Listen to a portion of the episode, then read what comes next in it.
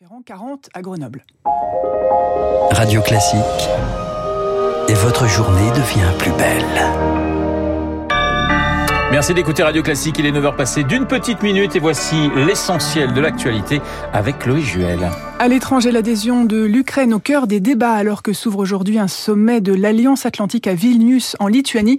L'OTAN va tracer une voie de réforme pour l'Ukraine afin qu'elle puisse rejoindre l'Alliance Atlantique, a indiqué le conseiller à la sécurité nationale de la Maison Blanche. Pas de calendrier pour l'instant. Hier, la Turquie a par ailleurs débloqué l'adhésion de la Suède à l'OTAN. Les Français mauvais élèves en matière de dépistage de cancer, notamment ceux qui doivent être détectés les plus tôt. Selon une étude de Santé publique France, 50% des femmes de 50 à 60 14 ans se font dépister tous les deux ans pour le cancer du sein.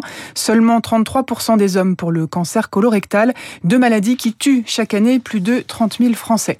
Santé publique France qui alerte également sur la dingue en France. 2022 a été une année exceptionnelle avec près de 400 cas importés, une soixantaine de cas autochtones. Le coupable, c'est aussi le moustique tigre qui ne cesse de s'étendre depuis 2004. Les recherches reprennent ce matin pour retrouver le petit Émile disparu samedi au Vernet dans les Alpes de de Haute-Provence. Fini les battues avec des bénévoles. Désormais, le dispositif sera plus ciblé. Les gendarmes reprennent ce matin les recherches avec des chiens. Toujours aucune piste n'est écartée.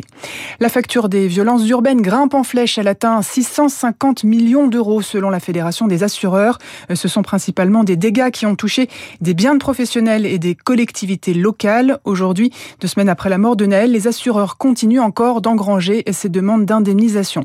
Et la dixième étape du Tour de France pour finir la plus belle étape, paraît-il, entre Vulcania et Issoire dans le Puy-de-Dôme.